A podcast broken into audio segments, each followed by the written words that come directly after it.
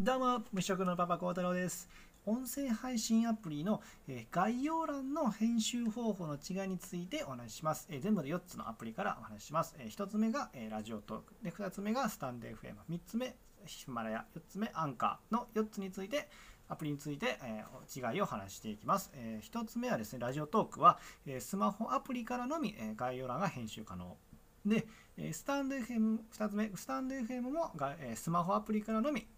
編集、概要欄が編集可能です。で、3つ目が、ヒマラヤについては、えーとパソコン版からのみ、パソコン版のホームページからのみ編集可能です。で、最後、え4つ目が、アンカーが、えスマホ版からでもパソコン版からでも、えーと編集が可能ですけど、え URL の機能を設定するためにはパソコン版からの編集が必要になってきます。まとめますと、このようえーになります。え順番に、えもう一回説明していきます。えラジオトークなんですけど、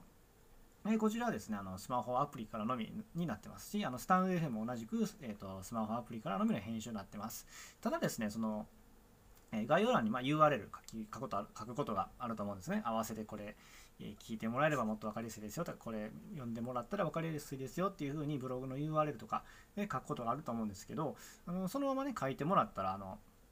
ちゃんと URL としての設定が生きてるんで、ポチッとクリックしたら、あのブログの方にジャンプジャンプできるようなあの機能がちゃんとついてますんで、あの全然便利だと思います。はい。で、なぜこれを言ったかっていうと、残りのヒマラヤとアンカーについてはですね、えっとまあ、パソコン版からね、あの編集が必要になってくるんですね。あのアンカーについてはスマホからでも、まあ、あの概要欄編集できるんですけど、その URL の設定をね、活かそうと思ったら、結局パソコン版からの編集が必要になってきますと。はい。で、じゃあヒマラヤも結局パソコン版から編集が必要なんですけど、特にその、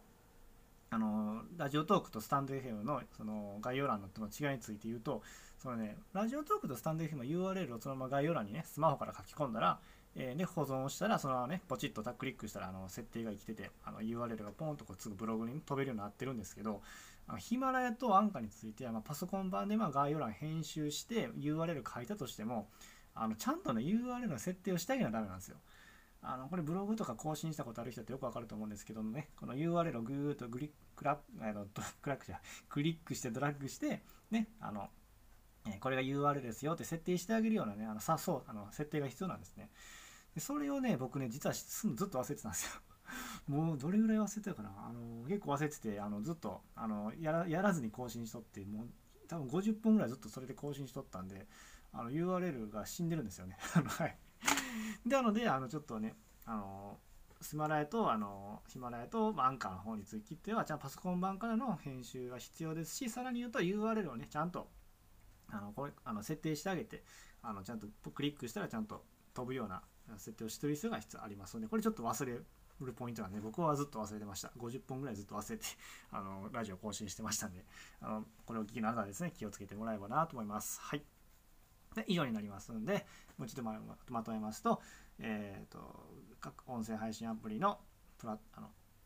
えー概要欄の編集方法は、えーラジオトークとスタンド FM はスマホからのスマホアプリからのみ可能ですと。この2つはスマホアプリからのみ。で、アンカーとヒマラについてはパソコン版からの編集があの必要になってますと。あのアンカーについてはスマホ版からも編集可能ですけど、その URL をね、概要欄に貼るとなると結局あのパソコン版から URL の設定があのちゃんとこれ URL とちゃんとジャンプしますよっていう設定が必要になってくるんで結局パソコン版での操作が必要になってきますっ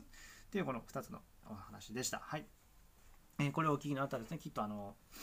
ねこれからね、音声配信をされてて、あのまたね、あのあのまたほ音声配信プラットフォーム増やすかな、アプリちょっと使うの変えようかなと思ってる方もいらっしゃると思うんですよね。例えばね、まあ、普段はね、スマホで触ることが多いんやっていう人に関しては、まあ、ラジオトークとかスタンド FM がね、あのスマホからのみ編集可能ですし、ちゃんと URL もあの設定できるんでいいんじゃないでしょうかね。例えば逆にパソコン版でね、パソコンで収録してそのまま発信、今もしてるにゃっていう人については、まあ、ヒマラヤとか、あの、あと、アンカーがあの URL の設定もできるんです。いいんじゃないかなと思いますし、はい。まあ、あの、それぞれね、あのメリットあるんで、えーと、使い分けてもらってみてはいかがでしょうかという今日お話でした。はい。えー概要欄の方にですね、この使い方をまとめた、あの、使い方、編集、ね、方法の違いをまとめたあのツイッターで僕ツイートしたあのリンクを貼っときますんでね、あのまたあの確認したいなという方はね、あのそこ概要欄からクリックしていただいてご確認ご確認いただければなと思います。えー、こんな風にですね、あの音声配信についてあの役立つようなことですね、これからも発信していきますので、よかったらチャンネル登録と高評価ボタンをよろしくお願いします。最後までご覧いただいてありがとうございました。次回もまたよろしくお願いします。それではまた、バイチャ